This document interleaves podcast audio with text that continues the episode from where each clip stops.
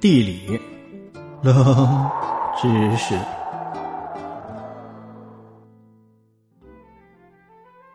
荷兰省啊，位于我国的中东部，境内河流众多。这些河流分别属于淮河、长江、黄河和海河等四大流域。省会郑州市与八朝古都开封市都是位于黄河南岸，离黄河岸边近在咫尺。为什么两地绝大部分属于淮河流域，而不是黄河流域呢？这是因为啊，黄河是仅次于长江的我国第二条长河，发源于青海省，流经广袤的黄土高原区域。黄河每年都携带着大量泥沙到下游河床，泥沙沉积使黄河下游的河床不断升高。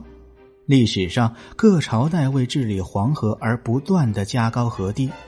则致使黄河的河面与大堤远高于下流两岸的城市，在这其中，洛阳下游的郑州和开封两地表现得尤为突出。